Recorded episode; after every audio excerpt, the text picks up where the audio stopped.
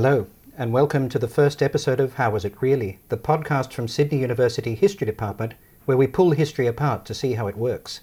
My name is Nick Eckstein. I'm a historian in the History Department at Sydney University. My co host and fellow poser of Curly Questions is Sophie Loy Wilson, who by sheer coincidence is also a historian in the History Department at Sydney. How are you, Sophie? I'm well, Nick.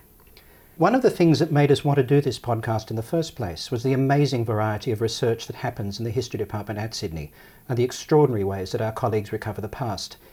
If, for example, if I just give an off the cuff list, it'll give people listening an idea of that range. Our colleagues at Sydney include internationally recognised experts in fields as diverse as the history of colonial America and Republican China, gender and the memorialisation of warfare, Soviet Russia and the history of print, Australian migration, Renaissance Italy. We have historians of genocide, the Atlantic world, Torres Strait culture, psychiatry and madness, nationalism, transnationalism. And we're not even near being halfway through. But there's another important reason we wanted to do this podcast. It's not just about the number of different subjects, is it? There is another important reason. We see this as an exciting way to talk directly to our own students, to senior secondary history students and their teachers, and to anyone else who wants to listen about what exactly it is that academic historians do. And in order to do that, the two of us are going to talk to a different historian every week, asking how she or he answers that question how it really was, and what it was that made them want to find out in the first place. So, in coming programs, there are going to be a lot of guests. They will include the historians we've mentioned, but we will also talk to our postgraduate researchers, brilliant young scholars who are doing some of the most exciting work that is happening in our department. Every program will be different.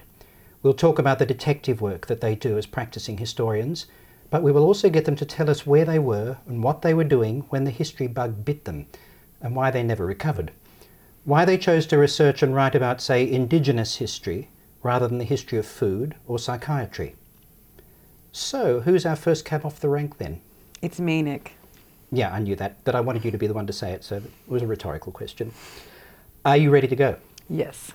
Okay, so if I ask you, why are you here? By which I mean, why are you sitting here as a historian in this department in the biggest possible sense? How did that happen? Why are you a historian? And does the reason have something to do with what you study and the way you work? So I'd like to bring you to Beijing, uh, 1995, and an American spy plane has been shot down over China, infuriating um, Chinese people. Protests are rife on the street. I'm 15, and I think it's very glamorous to go out and join these protesters. But of course, I'm a Westerner. I might be mistaken for an American. So I don a t shirt with a koala bear hugging a panda bear, kindly um, supplied to me by the Australian Embassy. Which is the universal passport to success. absolutely, yeah. absolutely. Um, and we'll get you in anywhere. And I ventured out into the crowd sort of assuming that my youth and earnestness would endear me to the protesters. Very quickly, protesters informed me that, in their opinion, there was no difference between the US and Australia. They were one and the same place. They were the West. Australia was allies of the West. So, my assumptions about the way I'd be received in this crowd were kind of thrown in my face. And immediately, I was positioned geopolitically. My national background mattered um, my association with the West mattered. And that was more important than um, any of my good intentions. So, fast forward to 2005, I'm attending lectures at the um, University of Sydney in this department, and that's where I got the broader context about the history of Western imperialism in China that gave me some of the answers that I was posing on that day. So, from a quite confronting experience when you're just 15, you end up years later delving into perhaps some of the explanations of what happened, and that's been a springboard for your further career. It definitely stayed with me, yes. Yeah. There's a, a lovely sort of resonance actually with what we're going to talk about because the subject of our discussion today is an article that you've written recently, which will be available on the podcast website for anybody who wants to read it, which is about Chinese arrivals in colonial Sydney in the 1850s. So, a kind of mass example in the opposite direction from your own individual experience so many years later. That's right. So, Sophie, certainly there are new facts that are being discovered as part of your inquiry, but it's not just about finding new material. You're actually looking at different things from those scrutinized by other historians who studied this field. Can you tell me how the inquiry is different? So mainstream historians tend to concentrate on anti-Chinese feeling, Nick. Mm. So we're so um, aware of what happened in the gold rushes, agitation against the Chinese, but we're less aware of two things. We're less aware of um, how Chinese migrants reacted to these agitations, what they thought themselves, um, and we're also unaware of the quite large experiments in Asian indentured labour that occurred in Australia. Of course, we know about convict labour. We know less about the large number of quote unquote coolie labourers that came into the country from and, China. And the things they had in common, actually, with early European settlers. Absolutely. So, more than you think, uh, European settlers had a sense of solidarity with some of these Asian indentured labourers. Yeah. So, you really are telling a story that we haven't heard before. I could say there's even more than that. In fact, you're doing something more. One of the several things that you're doing is talking about people's actual memories. So we can talk about remembering and the things that they remember. In a second sense, you're talking about the phenomenon of historical memory itself. Now, I'd like to come back to that idea towards the end. But for the moment, tell me about the first kind of memory, the actual kinds of things that you talk about and which people remember. So, Sydney in the 1850s, young uh, democracy in New South Wales. A number of colonists in Sydney, ex convicts, for example, they remember these experiments in coolie indentured labour. They remember that the big pastoralists at the big end of town uh, brought in, often on ex slave ships, uh, men from China to be indentured labourers, what they would argue were, were slave labourers into the colony. So these young, kind of Australian uh, uh, settlers remember these indentured labour schemes. There's also rather sharp memories, of course, of convict labour. This is a population of ex convicts, children of, con- of convicts. Um, and those memories are, are run deep, and the mark of that time runs deep. So these are a troubling combination for people the memories of uh, coolie labour and the memories of convict labour. So we're talking about an early European settler society whose inhabitants remember how their own forebears were indentured labour, indeed, and working virtually in slave conditions. They also know about Chinese people who were in similar situations. So there's a kind of a, a conflicted, troubling background to the story you have to t- tell. And I suppose you could say the, the rubber really hits the road with the seizure of the Chinese miners' gold from the ships on which they are about to sail out from home for home um, out of Sydney Harbour. So maybe you should tell us that story at this point. What happens as they think they're about to leave? So, the night of 16th October 1857, customs officials with soldiers board these two ships in Sydney Harbour. Over 400 Chinese men are on board, and they seize a huge amount of money from these men. So, 10,000 pounds worth of gold, the equivalent of around 2 million US dollars today in, in, in today's money. Um, what's important is the way they do this. So they go through um, uh, each man's gold. Um, men are carrying gold in pouches around their waist, and you've got to remember the gold isn't necessarily in a uniform form. There's gold nuggets, there's gold teeth, there's dust, there's rings. The customs official sees it all. And do they have an excuse for doing this? Is it just an act of theft or do they have some pretext? and this is where it gets very controversial. So, a law had been introduced only months before um, allowing the seizure of gold that wasn't in sovereign form. So you were meant to go to the mint and have all your gold melted down at this new mint um, in Macquarie Street in Sydney and made into sovereigns if you wanted to leave uh, the country. But this particular law was not widely known, and it was clear that many of the Chinese weren't um, aware of it. So we have one Chinese man on record, Sung Ho, saying that he'd never heard of this new duty tax on gold. Hmm. And his testimony is believable on that point, I take it. It's quite convincing. Um, and he argues that it was never translated into Chinese, it was never circulated around the goldfields. Right. So we can perhaps uh, take as read the testimony of the Chinese that this is something new to them, and as far as they're concerned, they're going home taking their legally mined gold back for the purposes that they were always going to hope to find it, which is to take it back for their families and so Absolutely. on. Absolutely. Uh, there's also the other thing that you mentioned, which is with the officials. Uh, that in fact, the official who alerts the authorities to the fact this gold is about to sail out of the harbour gets a big stake, doesn't he? He gets about a third of the take. This man is called Lockyer. So that, at this point in the story, it's looking almost like a classic shakedown by one much more powerful group than another. Um, but it doesn't quite go the way you think it's going to go. You might imagine the Chinese lose their gold, the European settlers take it, end of story. But there are some twists.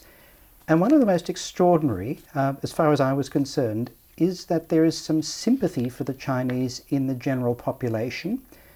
And the Chinese turned out to be surprisingly agile and adept in their response, don't they?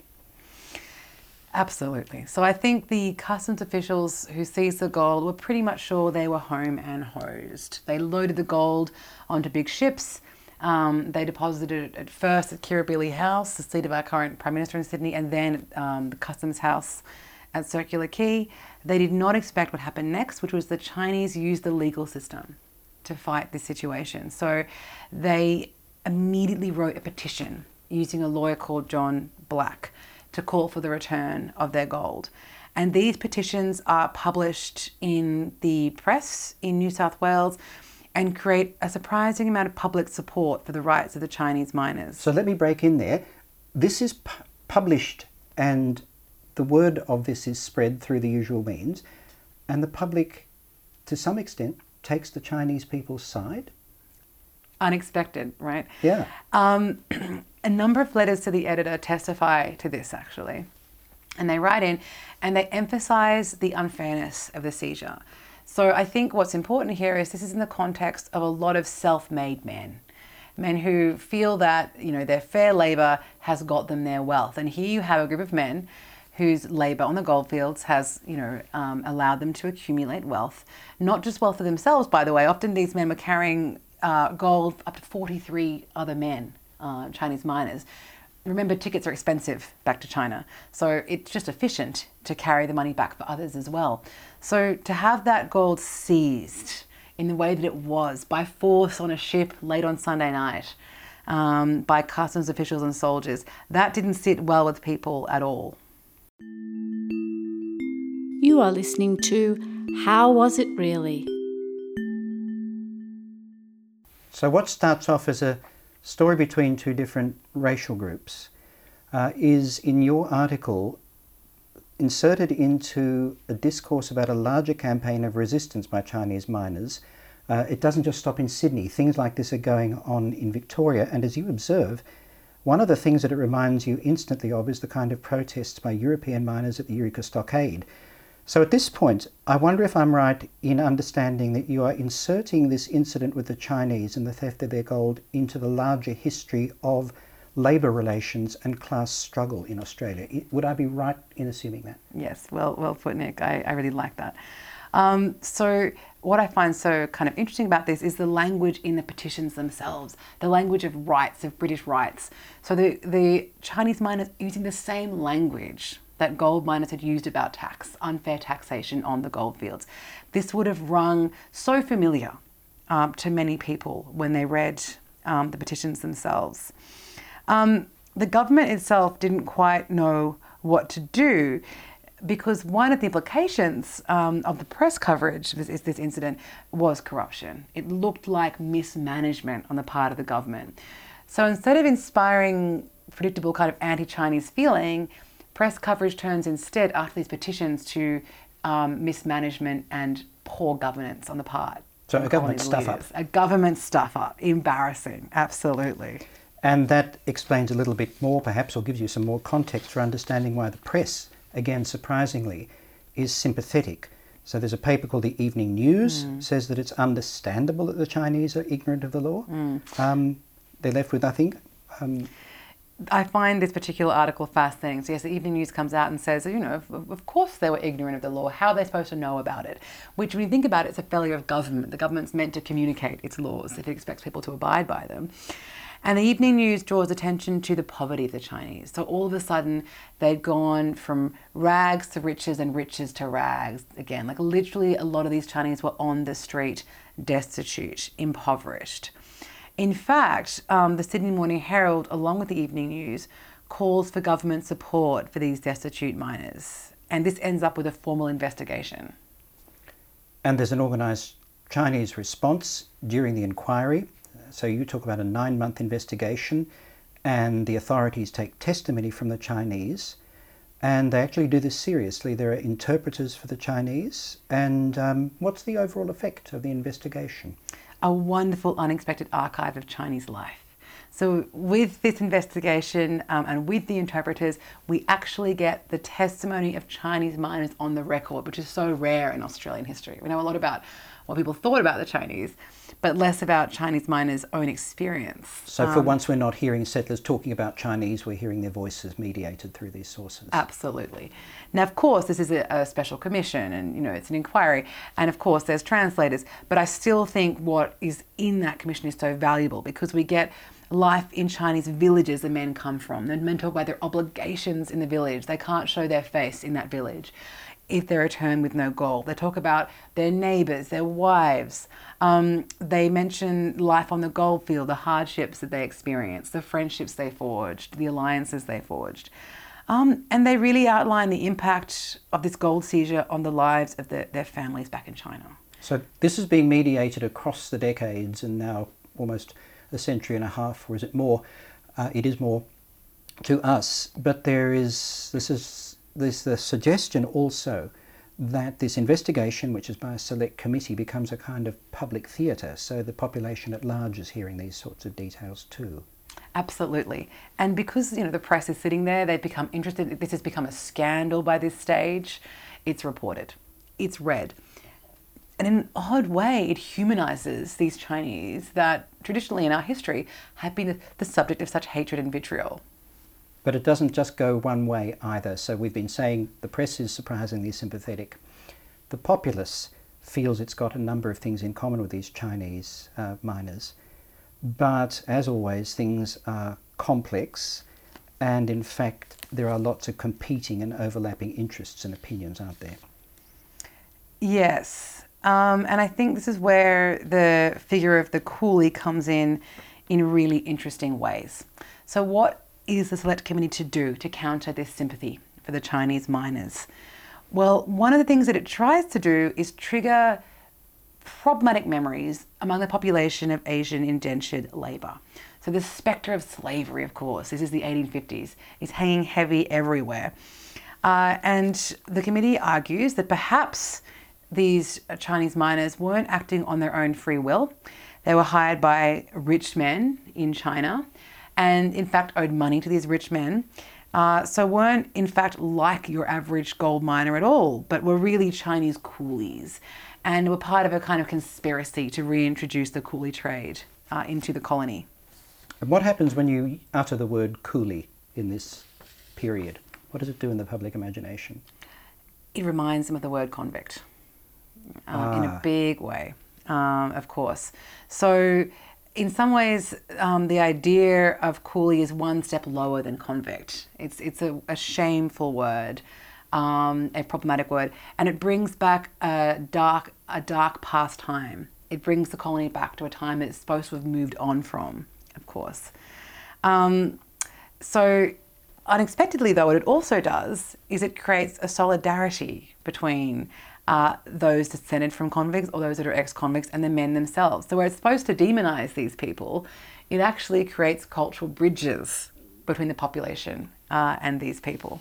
So, you've got a select committee which is playing on familiar tropes in order to excite. Um, I suppose you could say this is race baiting, they're trying to excite hostility. And I suppose to some degree that works, but it also has the twin effect of creating sympathy um, the Select Committee does, as we're saying, use racial stereotypes. Um, can you give some examples of how those stereotypes spread themselves throughout the society? Absolutely. So it starts quite early on in the committee hearing, where you have um, some of the customs officials referring back to the Opium Wars. Some of these men had actually fought in the Opium Wars, these officials, and they talk about the Chinese as sulky and recalcitrant, almost in child childlike childlike language. So it starts then.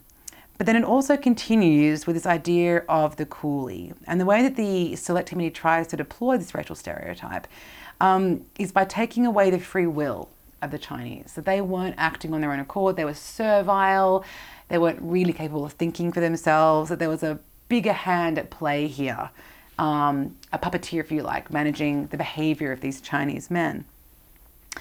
Um, it's important to remember that the majority of the men on the committee, they are landowning men. These are not working class men. These are men that themselves had employed indentured labourers. One of them, William, William from Yass, had himself been part of these indentured um, labourer experiments in Chinese labour. Um, and so this idea uh, of the coolie was often used against these men actually in popular elections. This idea that they had employed coolie labour uh, in the colony was a sort of black mark against them. So in elections at the time, it was quite common to have no coolie placards put up in pubs, or there were no coolie rallies, for example. Um, and it was really a working class statement about labour rights. So it's not just anti Chinese, though it is that, it's also anti employer, anti squatter. It's a really charged term, and in several very, very um, uh, difficult kinds of ways that point in different directions. Absolutely. The people who are on the receiving end of all of these stereotypes, the Chinese themselves, they don't passively cop those kinds of labels, do they? They contest them. And we've already talked about how they use the language of democracy. Um, can you say a little bit more about how they contest those sorts of accusations? I find this really interesting. So, what the Chinese miners do is they bring it back to relationships and family. So, they talk a lot about, about, about their obligations to their wives um, or to their fellow gold miners. They talk about the fact that they are holding gold in trust um, for other people. Uh, and they talk about the consequences of the gold seizure um, on them. So they talk about themselves as everyday people who have everyday obligations to family. And in that way, they undercut this idea that they're somehow paying money to a large master um, who's controlling their labour in the colony. Their labour is for their family, the nuclear family. And of course, this is the ultimate organisational model for settler colonialism, the family. So, in that way, they're really uh, cementing their connection to other Australians and they're kind of throwing those racial stereotypes back at the committee themselves. So, from all of what you've been saying, Sophie, a fascinating binary emerges, although binary makes it a little bit too simple, I think. You've got a committee which is playing a kind of a double game. It creates the, the idea, if you like, of the innocent Chinese miner trying to earn money for his family, at the same time as it promotes a counter narrative of the exploited coolie, which plays into all of those racial stereotypes and they dra- graft that second image onto the first so that you end up with a slave master narrative. Now, that was supposed to create fear about the reintroduction of racialized indentured labor, as you were saying it. We would call that, I think, playing the race card. Um, is that a fair summary? Totally. So they're trying to figure these Chinese um, as coolies beholden to rich men. And they're classically playing, as you say, a race card trying to animate racial tensions over Chinese labour in their favour. You know, trying to reignite these old debates over labour, but they failed to do so. And this is, I think, a really interesting historical question. You know, why did this, this, this cynical use of race fail as it did? That was my next question. You've anticipated it. So, does it work? And you're saying no, it doesn't. How does it not? how does it not work?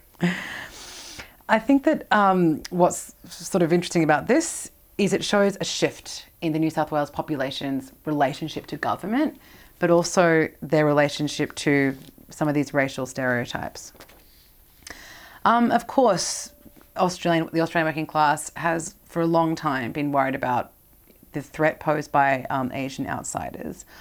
But this was a step too far. This was um, an abuse of government power. And I think that trumped the racial stereotypes people may have may have had or fears they may have had um, of Chinese workers. This was the government blatantly taking a large amount of money from people that they felt had rightfully and fairly earned it. I've got one more question, or rather, I've got a couple of questions along the same lines. I think you'd have to be a remarkably incurious person if you didn't find this t- story intrinsically fascinating. So I think there's reason enough actually for somebody like you to go and investigate this story because it is absolutely fascinating. But uh, you're suggesting, I think, by implication, that there is a bigger reason for the academic historian to investigate here. And I'm wondering if, for instance, some of what we might call the payoff doesn't lie in those unexpected moments that we've been discussing, those surprises like the one you've just described. For instance, how complex the European settlers' concerns about coolie labour were. I really wasn't ready for that. You use a couple of really interesting terms, and I think here also there might be a larger reason. So maybe I'll pose a specific question about that. We said we come back to memory you use that fabulous term, and I'm quoting again, an archive of Chinese grievance. You mean that in a literal sense, that there are actually documents because of this select committee that are an archive of grievance. Um, it conjures up all sorts of images in my mind. I'm an archivally based sort of historian, so when you say the word archive, I think of miles of shelves. But I've got a feeling you mean something more than that, or that that's not quite what you mean, and I wonder if we're learning here something about history itself. Thanks. I, I love that question, Nick. So I um, I found this particular archival moment, if you like this, like this scandal. First, I found it in the papers of, of an Australian historian called Shirley Fitzgerald, a Chinese Australian historian. And in the 1980s, when Australians were remembering the Chinese past in very new ways, this is the era of trying to include groups like the Chinese in the national story. Historians were going out trying to remember uh, a Chinese past that had been suppressed. So, libraries around Australia, archives had never actively collected Chinese voices.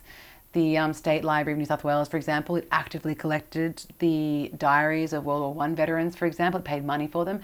Had a very, very tiny collection of documents on the Chinese. Um, so historians are going out and trying to find these stories for the first time. And this historian, Shirley Fitzgerald, she finds this select committee in the State Library of New South Wales. So I think it's sort of poignant that in a collection that's very um, tilted towards white settler memories, not Chinese memories, is this unexpected archive of Chinese grievance. And by that I mean a Chinese response to all the stories we've, we've been told of mistreatment. So, not a, not a story of Chinese victimhood, or Chinese passivity in the face um, of anti Chinese sentiment, but really a, a story, um, an archive of, of, of Chinese assertiveness in response to this, a Chinese voice. And yes, an archive of grievance about the treatment of the Chinese themselves. What you're saying, in fact, is that by telling stories that were previously unknown, you create a more textured collective persona for Chinese people and by recovering their past, you give them a present. You make them more fully citizens of modern Australia. So, an archive tells you who you are, is what you're suggesting. And that would be true of all of us, I think. Mm. Who you're allowed to be, maybe. And that's, that's really interesting. One more question. It will be a final one. I've got lots and lots of them.